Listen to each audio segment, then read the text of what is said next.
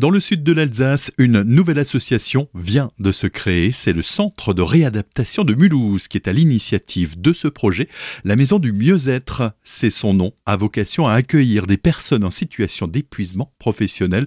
On en parle avec Tom Cardozo, le directeur général du Centre de réadaptation de Mulhouse. Il revient sur l'origine du projet. C'est parti du constat par notre comité de direction stratégique qu'il y avait de plus en plus de burn-out sur le territoire et des gens qui se retrouvaient euh, sans prise en charge, en errance. Euh, sans être accompagnés, à part par un psychiatre ou un médecin du travail. Et on s'est dit que ces personnes-là, il fallait qu'on les accompagne avec une batterie de professionnels sur différents champs. On en est au tout début de l'aventure, un projet innovant et unique en France. Quand on a eu l'idée de ce projet, on est d'abord allé voir ce qui se fait déjà et on n'a pas trouvé d'expérience équivalente. Hein. Euh, on serait a priori les premiers à proposer cet accompagnement pluridisciplinaire, coordonné autour de la personne d'un point de vue individuel et d'un point de vue collectif. Burnout ou épuisement professionnel, on l'appelle comme on veut, mais concrètement, cet accompagnement, il fonctionne comment? Alors les personnes qui auront été diagnostiquées par un médecin,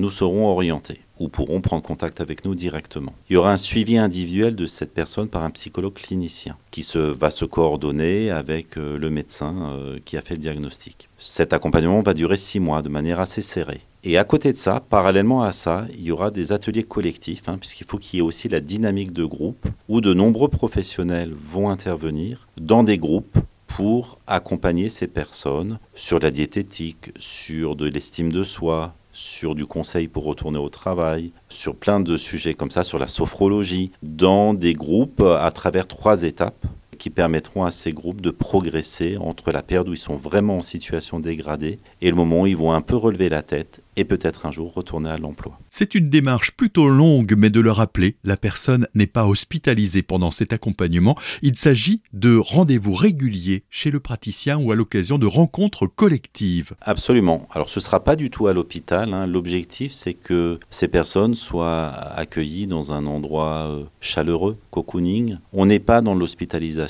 on est dans de l'accompagnement. Donc ce sera une maison chaleureuse qui les accueillera et euh, ils seront accueillis euh, en groupe à travers trois étapes hein, sur le collectif. La première étape étant euh, un moment où on va aider la personne à se déconnecter totalement de ses problèmes, qu'ils soient professionnels ou autres. La deuxième étape sera de aider la personne à relever la tête hein, dans ce qu'on appelle une étape de reprise, reconquête de son pouvoir d'agir. Et la troisième étape dans ce collectif sera d'aider la personne, si elle le souhaite et si elle le peut, à retourner à l'emploi avec plein de conseils plein de professionnels pour l'accompagner. C'est du sur-mesure, il peut y avoir des blocages empêchant un retour au travail, mais il peut aussi y avoir des séquelles liées à cet épuisement professionnel. C'est une vingtaine de professionnels qui sont mobilisés pour aider le patient à retrouver une vie normale. Il y a d'abord ce suivi individuel qui nous permet de faire du sur-mesure pour la personne. Et dans l'accompagnement collectif, il y a effectivement tous ces professionnels, mais tout le monde n'aura peut-être pas besoin de diététique ou de nutrition, et on évaluera chacun. C'est pour ça qu'il y a aussi un travail pluridisciplinaire et des rencontres pluridisciplinaires. Chaque personne va bénéficier d'un sur-mesure, et dans notre offre à tiroir va bénéficier des accompagnements nécessaires. Un projet innovant, très soutenu, et notamment par la région Grand Est. On est soutenu par la région Grand Est,